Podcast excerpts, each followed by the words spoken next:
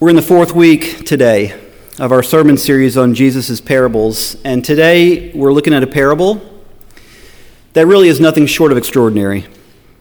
The parable of the prodigal son, as it is often called, is so beautiful and so dramatic and so textured that it would be in the literary canon even if it were not Holy Scripture. It is just that good of a story. Charles Dickens called this parable the greatest story ever told. Claude Debussy wrote a cantata about this parable. Shakespeare used this parable in many of his plays, most notably as a blueprint for his characters in Henry IV. There have been literally countless books and poems and paintings and movies and sermons exploring this parable, and yet most of the sermons and paintings and movies tend to miss the parable's complexity. And what I mean by this is that most people have only focused on one of the two sons in this story. And without a doubt, his story is important. But there's another son in this parable who may be even more important. Let me give you a quick analogy. Let's say you have a family with two brothers. And one of these two brothers is the black sheep. He drops out of high school, he gets hooked on drugs, he lives on the street, he lies, he's always asking for money, promising that he'll pay people back. Of course, he never does. This son seems to have no moral center, and everywhere he goes, he leaves chaos in his wake. I think it would be pretty easy to acknowledge that this young man is lost. And that is what we're going to see in the first part of Jesus' parable a young man who was very clearly lost and who very clearly needs help. And of course, Jesus knew a lot of people like that. He was always spending time with people whose lives were lost tax collectors, prostitutes. Jesus knew and loved a lot of people who were black sheep in their families. The first part of the story, as we will see, is a wonderful, inspiring story of one of these lost sheep returning to love. The problem is that most preachers stop there. Let's continue this analogy. Let's say in the same family there's an older brother who does everything right.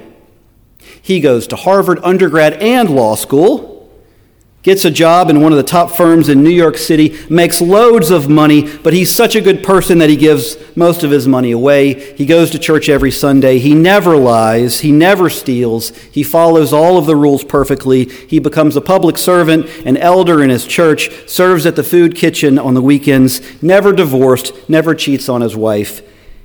And in fact, it's usually this brother who has to bail his deadbeat younger brother out of jail. When he gets arrested again and again, this older brother would seem to have it all together. Well, what if I told you that the older son, the moral one, the generous one, the successful one, is just as lost as his little brother?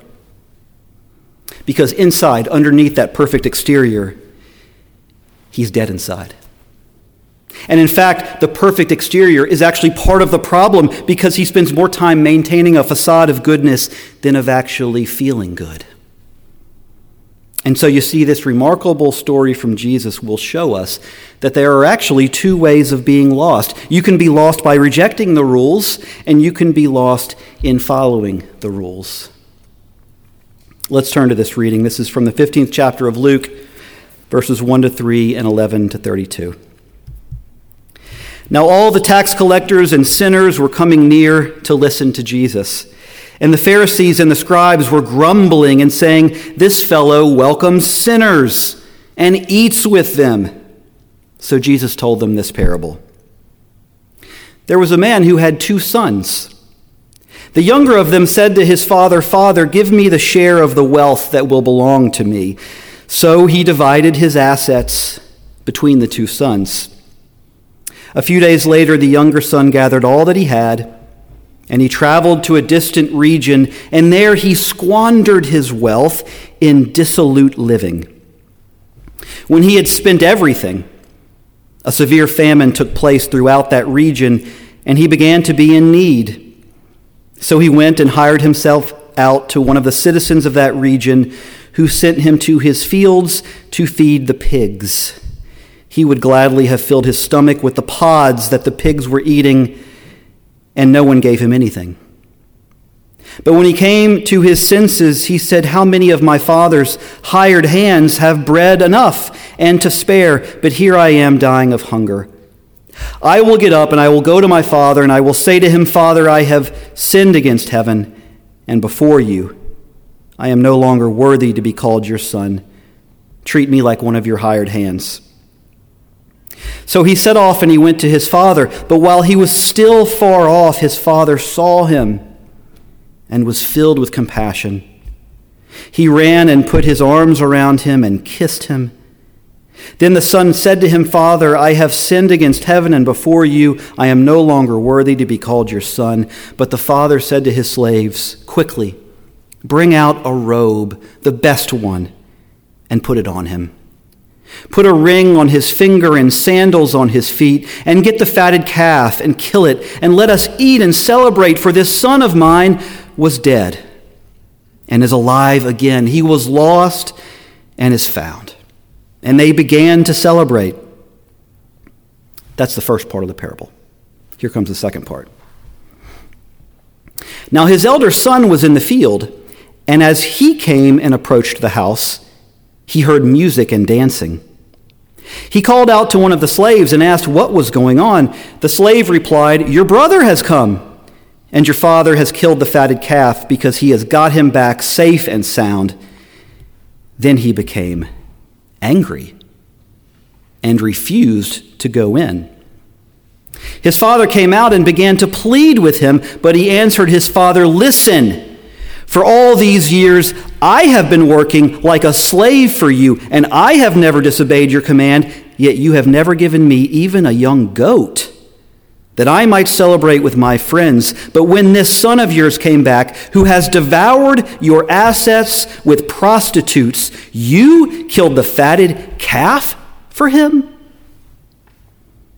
Then the father said to him, Son, you are always with me, and all that is mine is yours. But we had to celebrate and rejoice because this brother of yours was dead and has come to life. He was lost and has been found. This is the word of the Lord. What a story. Let's start with the young son in this parable. I mean, after all, he's the one who usually gets all of the attention. His story begins as pure tragedy. The young son comes to his father and demands that he give him his share of the family inheritance. Now, the problem is not that the son expects money from his father. It was common in the ancient world for sons to inherit their father's wealth as it is today. The problem is the timing of this request. You see, this son asks for his inheritance while the father is still alive, and that was simply not done. This suggests that the young son is estranged from his father in a very profound way. It suggests that there is no love that this young son feels for his father. It suggests that his relationship with his father is transactional. He just wants his money, and he's tired of waiting around for his father to die. He's tired of maintaining the pretense that he respects his father. The son is coming right out and saying, Old man, all I want from you is your money. But it's actually worse than this. Because what the young son is actually saying to his father is that he wishes he were dead already. If you look at the Greek, you will find the word bios, right? From which we get our word biology. The word bios means life. In order to grant the young son's request, the father has to liquidate his property. He has to sell his land and his animals. But what the text actually says is that he liquidates his bios. The Son is taking the Father's very life from him. Now, it should be pointed out that no father in the ancient world would have ever tolerated this kind of disrespect. And that's the first clue that we are not dealing here with the human father. Jesus, as he often does in his parables, is using metaphors. The father in this story, we are beginning to see, is God. But even this dis- extraordinary display of generosity does not warm the son's heart toward his father. He sticks to his plan. He takes the money and runs. And for a little while, this selfish son perhaps forgets about all the drama he has caused. We have to imagine that there was a lot of drama. Think about what his older brother probably said when he saw his father selling land and livestock while he was still alive in order to fulfill this selfish brother's request. Think about what the neighbors said when they saw this scandal. Think about what people in the synagogue said. But for a while, the young son can forget about all this because he runs off to a distant country and he drowns himself in what our translation calls dissolute living. Now, that's a very highbrow word for some very lowbrow activity. Let's speak very frankly. This young man spent his father's life on booze and women. The Greek word is asostos, it means wasteful. The young son wastes his father's money. He parties as hard as he can, but even in his pleasure, there's something so tragic about this. You know, it seems as if the young son is trying to find life. He's going out, he's making his own way, he goes to a different place, he wants to make himself feel alive. The problem that he's, is that he's trying to squeeze life out of idols sex, drugs, alcohol. At this point in the story, his, his, the, uh, the parable, his story begins to resemble what I think a lot of people have experienced people who struggle with addiction. I remember when I was younger, I used to watch these VH1 documentaries called Behind the Music. Is anyone of my generation? Do You remember some of these great documentaries? Right? They show the real lives of famous musicians, and basically, it's, they all follow the exact same formula. It seems like everybody who becomes a rock star basically goes through the same experiences. A musician becomes a rock and roll star, he makes a lot of money, and then he squanders it in a asostos sex and drugs and alcohol. Midway through the documentary, it always happens the same way. He hits rock bottom. He sees the error of his ways. He sees that he's not really living, he's actually dying. In the darkness, he sees the light. He gets help, and he turns his life around. I don't mean to diminish these stories, they are powerful. They bring a lot of people to church, right? The same thing happens in this parable. The young son hits rock bottom. He loses everything. Every cent of his father's bios is wasted. He becomes so poor that he finds himself in a rather ironic situation. He has to get work as a hired hand. Remember, he grew up as a wealthy child on an estate in which hired hands served him. Now he becomes the servant. But he's about to be even more humiliated because he is hired by a landowner who sends him into a field to feed pigs. Remember, this is a young Jewish man. But now he is far away in Gentile territory and he is forced to work with unclean animals, which means he is literally as low as a Jewish person could get. He is down on his knees in the mud working with pigs. And there is this poignant detail that the young man sees these pigs eating slop and he envies them. For a very simple reason he is hungry. They have food and he doesn't. The young son's isolation is complete. He's totally degraded. He's penniless. He's dirty. He's desperate. He's lost everything. And in the darkness of that moment, a thought comes to him. He remembers his father, the father he wished were dead. He suddenly has the thought, maybe he will let me live if I can be a slave in his household.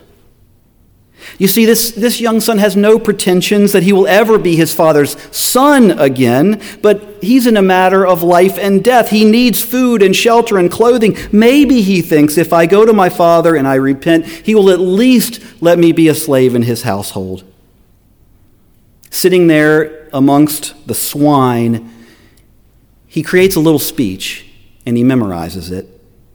He says, If I go to my father, this is what I'm going to say Father, I have sinned against heaven and before you. I am no longer worthy to be called your son. Treat me like one of your hired hands.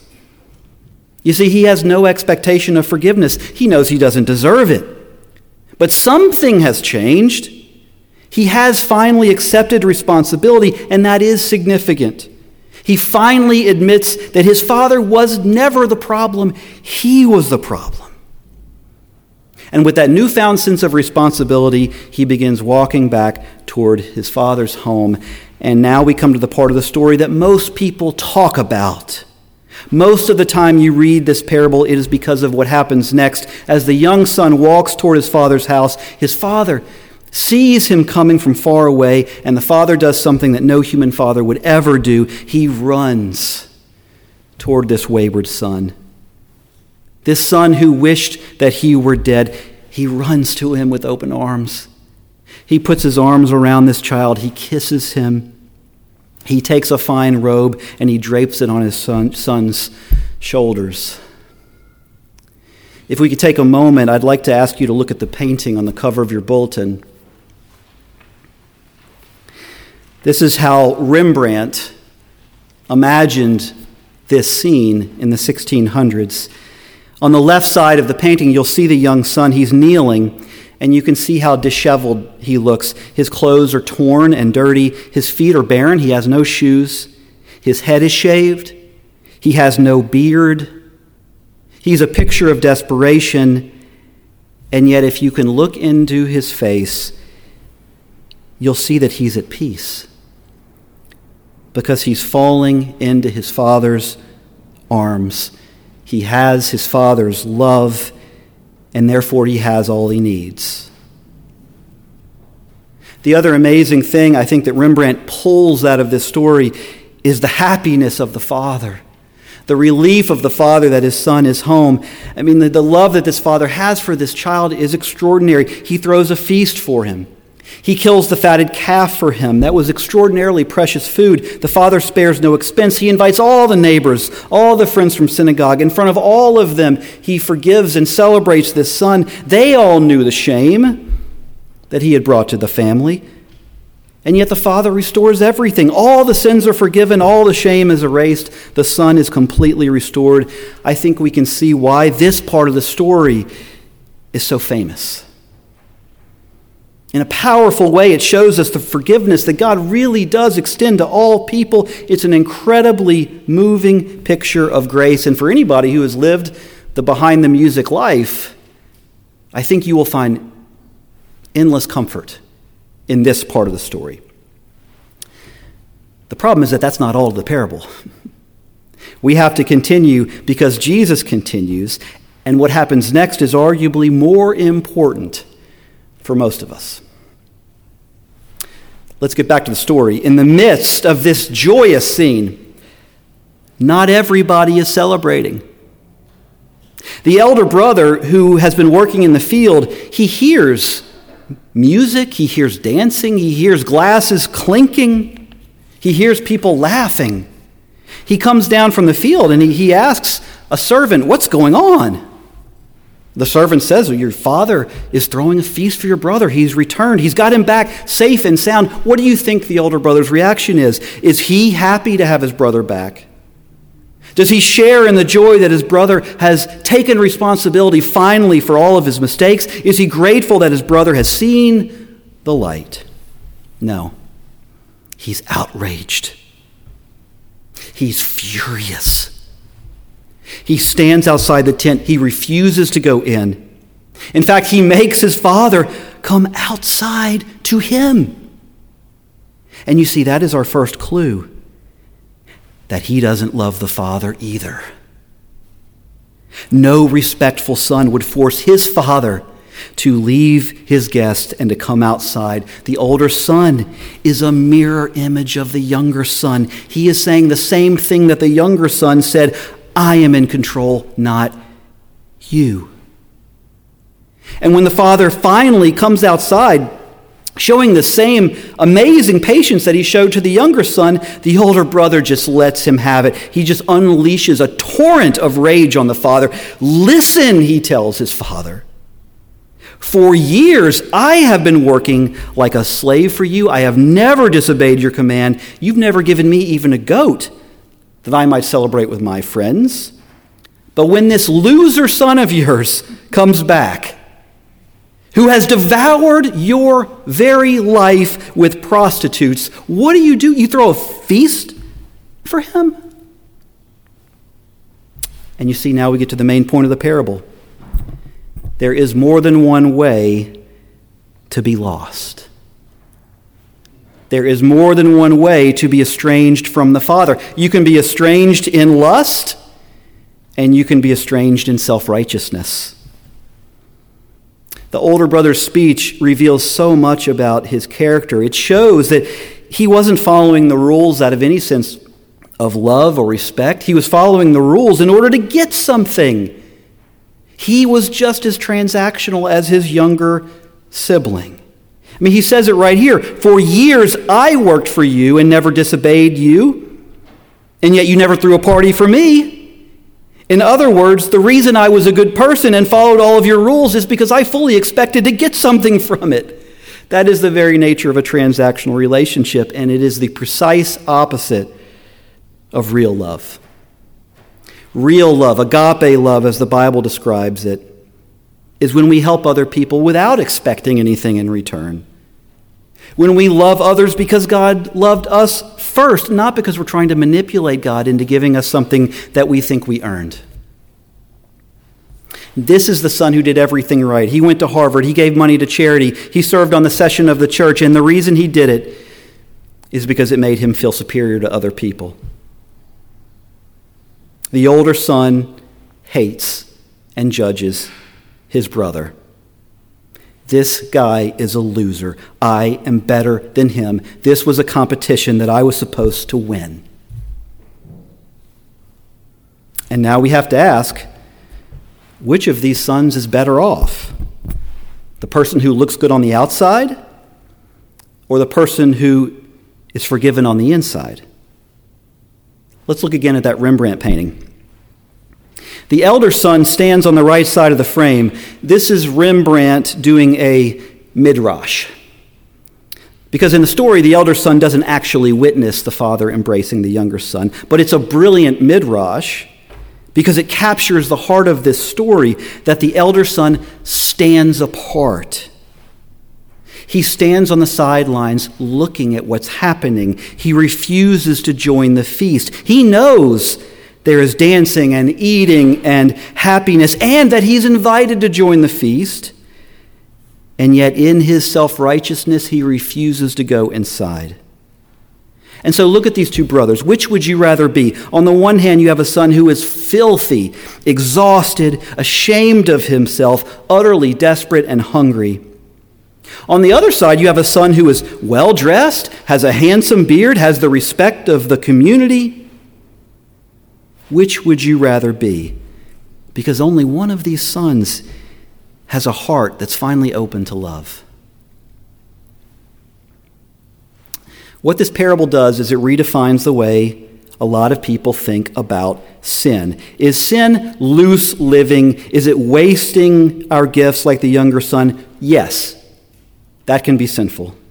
That is idolatry. That is putting other things in the place of God. But for most of us, Sin is having a hard, rigid, unforgiving heart, feeling proud, feeling superior, feeling as if God owes us something, feeling jealous and envious and angry when other people see the light because we think they don't deserve it as much as we do.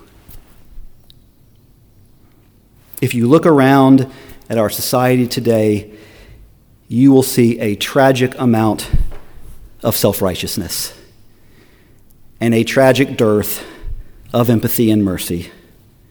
How quick people are to jump to conclusions, how quick people are to cancel one another. We live in a society of elder brothers. And what's so insidious about this is that this kind of sin is harder to see, and therefore it's harder to change. If somebody hits rock bottom, it's pretty clear that they need to change. But when a person looks so good on the outside, it's harder to see that on the inside, they're just as lost. Now let's talk about the good news in this story. This story is often called the parable of the prodigal son. The word prodigal means wasteful. And that, of course, refers to the younger son who wastes all of his father's inheritance. And yet, you know, there's another character in this story who is arguably more wasteful the father himself. The father is reckless with his love. He gives away his bios to anyone who asks for it. He forgives more quickly than we do. He throws a feast whenever his sheep return home. And as we've been working through this series, maybe you've noticed that this is an ongoing theme of Jesus' stories the recklessness of God's love. Think about some of the themes of these parables. God invades your life like a mustard weed, overcoming your resistance and taking over your carefully cultivated garden.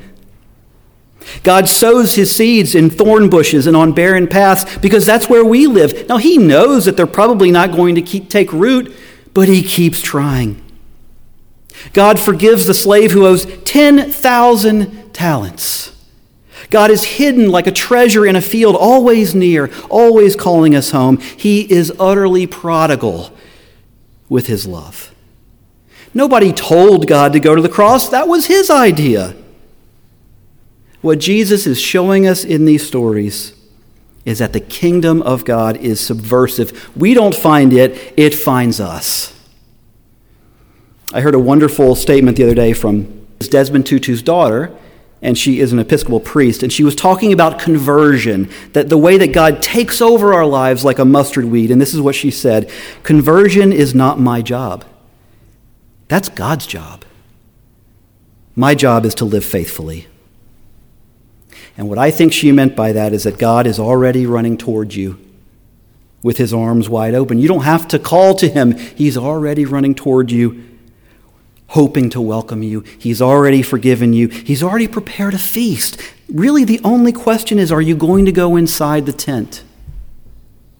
Or are you going to stand outside like the elder brother? Let's pray.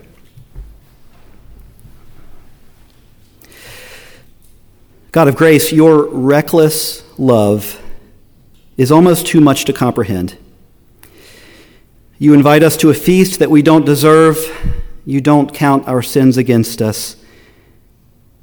And yet, day after day, we resist falling into your arms like the younger son.